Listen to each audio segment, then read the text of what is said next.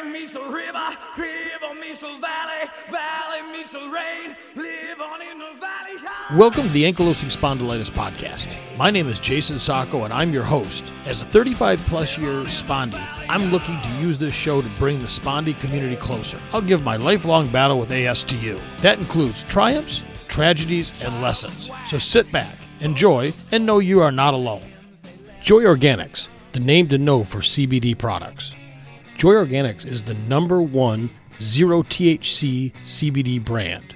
Joy Organics uses only organic hemp grown in the United States. Using industry leading research and development, Joy Organics is known for product purity and safety with industry leading reports and transparency. Joy Organics, your source for CBD tinctures, gummies, soft gel caps, balm, and so much more. Hello, and welcome to this episode of the Ankylosing Spondylitis Podcast. This is your host, Jayson Sacco, and I hope everybody is having a fantastic day today. You know, and personally, these last uh, few weeks, I've been really dealing with some what seems like extra amount of fatigue. And I don't seem to be the only person alone. As I read through the Facebook forums, I've noticed a lot of questions on fatigue and how do you handle it and what are you doing and where's it coming from? And it sucks and whatever else you know people are talking about. So this week's question of the week is going to be what do i do about the fatigue? Well we all know that with ankylosing spondylitis we have increased inflammation and that inflammation can lead to and sometimes excessive fatigue depending on on the level of inflammation.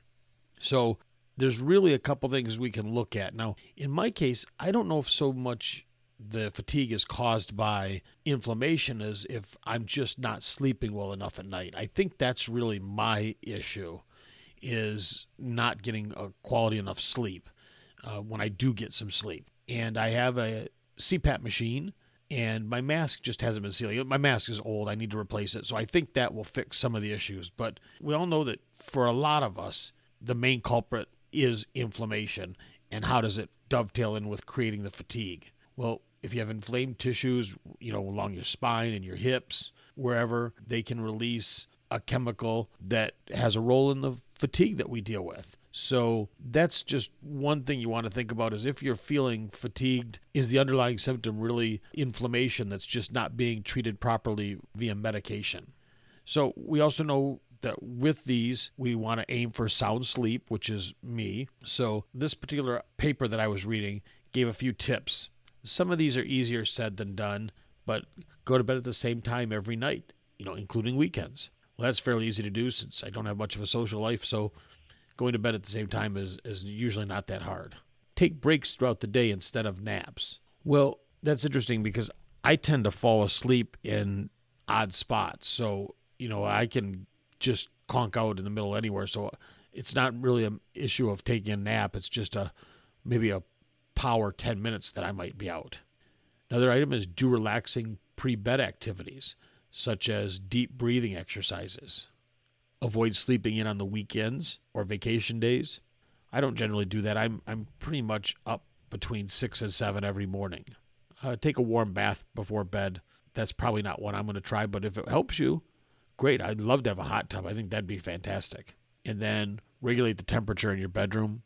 Well, mine stays, you know, chillier than the rest of the house, but that's just a function of the way that this particular place is built. So, another thing you can do is check for anemia. I know I have anemia and I take 50,000 IUs of iron once a week. But if you're getting frequent headaches, dizziness, shortness of breath, or have some pale skin, that could be signs of anemia, and you want to talk to your doctor about that. Addressing that might help you sleep better. I think it's really a, a function of doing all of these, but you know, address each one one at a time. There are some dietary considerations. I know myself, my snoring, which is my sleep apnea, is a function of the weight I've put on. I need to lose a fairly large amount of weight uh, for me. And I think in doing that, I would have less sleep apnea and thereby less fatigue and maybe less inflammation. Get some exercise. Again, easier said than done, but there's always something we can do. I try to do some exercise before I go to bed while I'm watching TV. You have to figure out what fits into best for your your pain levels, your ability, what what you're capable of doing. So those are just a couple of really basic things to consider with the fatigue and, and really more designed around before you go to bed. The more we might be able to wear ourselves out before going to bed, the better we might sleep. So it's just something to consider and see if that doesn't help you out at all. And now on to today's topic. And I came across this article. Now, it is about a year and a half old, but I don't think that much has changed in relation to this topic, and that is, you know, ankylosing spondylitis in men versus women. What are some of the differences? Now, we know ankylosing spondylitis is a form of arthritis and autoimmune disease. There is some question of whether maybe the classification might change, but for right now, that's kind of where it sits an inflammatory disease. We know that it affects the spine, it can cause pain, it can limit range of motion.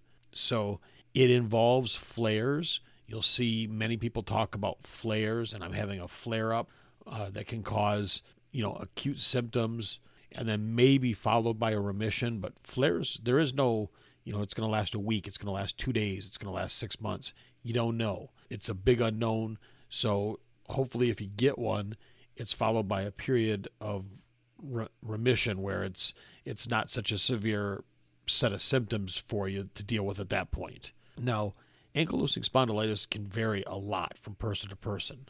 Symptoms can be severe, but as we know, not everyone with AS develops spinal fusions or has serious complications. Some people might have a much more mild case, where others might be much more severe. Mine developed very young, very hard hitting. So by the time I was 14, I was in extreme pain, and that lasted for, oh, a good 15 or so years, 18 years. And then, you know, there was brief bouts of remission in there, but by my mid 30s, it started to change a little bit. Come into my 40s, I had more pain, second set of hip replacements. And then now I've been on a, a good biologic that works for me for the last couple years, and that's really made a huge difference. So, anyway, symptoms can be severe, as I said, but not everyone with AS develops you know, the spinal fusions or has the serious complications. What we do know is that neither age nor gender affects the severity of the disease. So that's kind of interesting and that's good to know. And while it was once thought, you know, to be more prevalent in men, and there still is a few more men diagnosed versus women diagnosed, I think that number, like I've said in other episodes, is really going to come in parity as more and more women are properly diagnosed and are not left off on the sidelines with some different diagnosis just to, you know, get them into medication and move them on. Then this delayed diagnosis in women can then mean that they may have more of an advanced disease due to being, you know, misdiagnosed for the X number of years, however long it took them to get their diagnosis. There is some research that does suggest there are differences in the way men versus women get the disease and and function with the disease and the progression of the disease, but the findings have been, oh, kind of inconsistent. So, you know, there is nothing at this time that says you're going to see this in women and this in men. Um, but they are trying to look to see which way each of the sexes is developing and advancing with AS. And then part of the problem is that research has focused heavily on men. Um, but again, as with the items, that's starting to change as more and more women are diagnosed or their misdiagnosis is corrected. So some recent studies have included more women, but there's not enough data yet to reach firm conclusions about the differences in uh, sexes with AS. And while the exact cause of AS is not clear, there is a pretty good idea that genetics play a role. One risk factor for AS is having a family history of the disease. I find this interesting because in my family, well, we don't know that many generations back, I'm the only one with it. So I am the entire family history of ankylosing spondylitis for my family. But I know there's others, fathers, daughters, mothers, sons, mothers, you know, that it's passed down from from generation to generation. We know that as um, ankylosing spondylitis progresses, you know, the pain becomes more debilitating and can cause a reduced range of motion. Uh, you might also experience pain in other areas of your body, you know, whether it be your hips, neck, shoulders, feet, those are all susceptible and many more to damage from ankylosing spondylitis. Now, some people, you know, they're only going to have maybe some very intermittent back pain, very minimal back pain and discomfort, while others can be quite severe. Mine is quite severe where I've had already the fusing of the spine and some fusing in my neck. So, you know, everybody's going to be different. I, I've met people that have had it for a number of years and have very little in the way of fusing. So it's great for them that that's the version of ankylosing spondylitis that they got. It can be debilitating, as we know, and then it can eventually lead to disability. Early symptoms, you know, fevers, loss of appetite, uh, fatigue, anemia, inflammation of the eyes, iritis and uveitis. I've done episodes on all of these in a bit more detail that you can find in my past episodes. Genetic predisposition. You know, many people with AS have a gene called HLA-B27. However, having this gene doesn't mean you'll develop ankylosing spondylitis. And on the other side of that, not having this gene, you could still develop ankylosing spondylitis. So the link between HLA-B27 and ankylosing spondylitis, uh, we do know varies by race and ethnicity. Uh, for example, among Caucasians, about 95% of those who have AS test positive for the genes. About 80% of people from the Mediterranean countries do, while only about half of African Americans with AS test positive for this gene. So, again, these are all areas they're looking into, and it's really stuff that can change on a year by year basis as more and more research is done on ankylosing spondylitis. With age, arthritis is also considered a disease that comes about as you're older. It's what the seniors will get, as I used to think when I was much younger. But ankylosing spondylitis commonly occurs in people between the ages of 17 and 45. Some younger, some older. Some people are diagnosed as early as kids. That was me.